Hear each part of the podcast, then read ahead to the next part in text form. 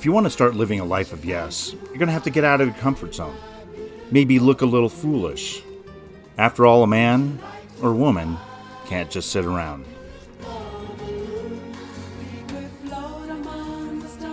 Welcome to this episode of Living a Life of Yes, the podcast that helps you change your life through the power of a single word yes. Here's your host, David Rupert.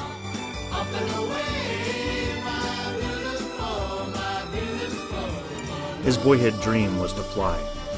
When he graduated from high school, he joined the Air Force hoping that he'd be able to pilot an airplane. But no one told him that he had such terrible poor eyesight that he would never qualify. He did his time and left the service, but he never abandoned his dream. On July 2, 1982, 33 year old Larry Walters filled 45 weather balloons with helium and tethered them to a $10 Sears lawn chair. He had a bag that he'd filled with a liter of soda, a portable CB radio, an altimeter, and a camera. He cinched a parachute to his back and gave his girlfriend a thumbs up. He released the cables and he found himself quickly catapulting to the sky. In no time at all, he was sailing 15,000 feet above the earth, floating across Los Angeles Harbor towards Long Beach. Are you okay? There's planes up there. We can hear them. Are you okay? Two airline pilots spotted him, uncertain of the flying object they would only describe as, quote, a man floating through the sky on a lawn chair.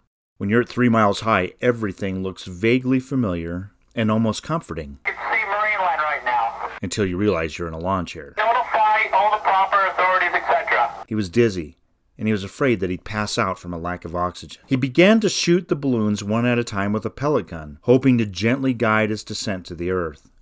I saw were rooftops and power lines. And I thought to myself, my, my God, this is it. You know, please God, you know, don't let me get fried. As he descended, he found himself entangled in a set of lines marked high voltage, about 10 miles from his initial launch point. He dangled from the lines, protected from electrocution by the plastic tethers. Crews eventually lowered him down by cutting power to the lines. But by doing so, they blacked out all of Long Beach. In an interview not long after his flight, Larry was asked why he would perform such a stunt, and I loved what he said. A man can't just sit around, can he? He later wrote this It was something I had to do. I had this dream for 20 years, and if I hadn't done it, I think I would have ended up in the funny farm. Here's Larry in an interview with David Letterman. This is a phenomenal thing. Where did you get the idea to do this? Uh, when did it hit you? You said it was a 20 year dream? Yes, sir. Uh, it hit me when I was a uh, young boy, about 13 years old. I was in an Army Navy surplus store. Saw a weather balloon dangling from the ceiling. And I just got the idea uh, to put, uh, to inflate these balloons. And I figured if I had enough of them, it'd lift me. Uh-huh. The idea was just, you know, to float. Yeah. And I was fascinated by it, and I fulfilled the 20 year dream. You've probably heard the story about lawn chair Larry. Passed around in millions of emails, Larry was called a dunce, an idiot, a fool. He received the very first Darwin Award. According to the society that issues the awards, the standard is quite lofty. Quote, the Darwin Award commemorates individuals who protect our gene pool by making the ultimate sacrifice of their own lives. Award winners eliminate themselves in an extraordinarily idiotic manner, therefore improving our species' chance of a long term survival. Those are harsh terms. And maybe that's why I love Larry. He had a dream. Sure, it defied science, common sense, and logic, but it didn't stop him from chasing it. He could have been severely injured. He could have died, but still, he said yes.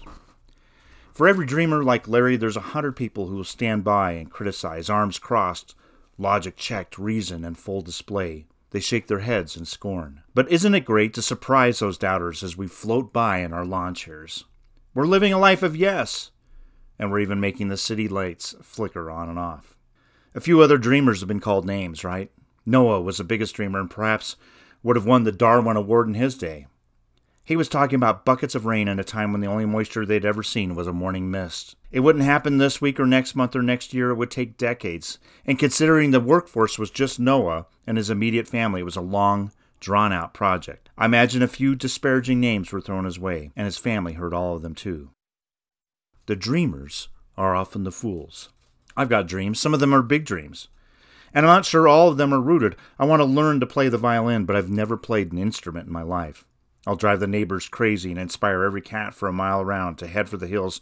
But what's the worst that could happen? I have dreams about travel, adventure, hobbies, and activities. One of them is to kayak the Panama Canal. That may be the water equivalent of a floating lawn chair. I found that once you ignore everyone else, it gives you a chance to listen to your own heart. It gives you the opportunity to hear the voice of God that often speaks through your very mind in the stillness of the night. The book of Psalms starts out just like this in chapter 1, verse 1. Blessed is the man who walks not in the counsel of the wicked, nor stands in the way of the sinners, nor sits in the seat of the scoffers. The scoffers. They're the people who say it can't be done. These are the people who cross their arms in disapproval. These are the people who are just sitting around.